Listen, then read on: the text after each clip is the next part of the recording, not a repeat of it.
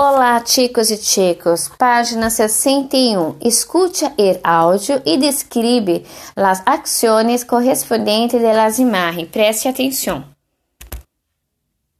Escobar el suelo, limpiarlo con paño.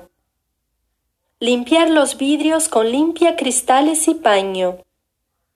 Lavar la losa con esponja y detergente. Lavar la ropa con jabón en polvo. 3.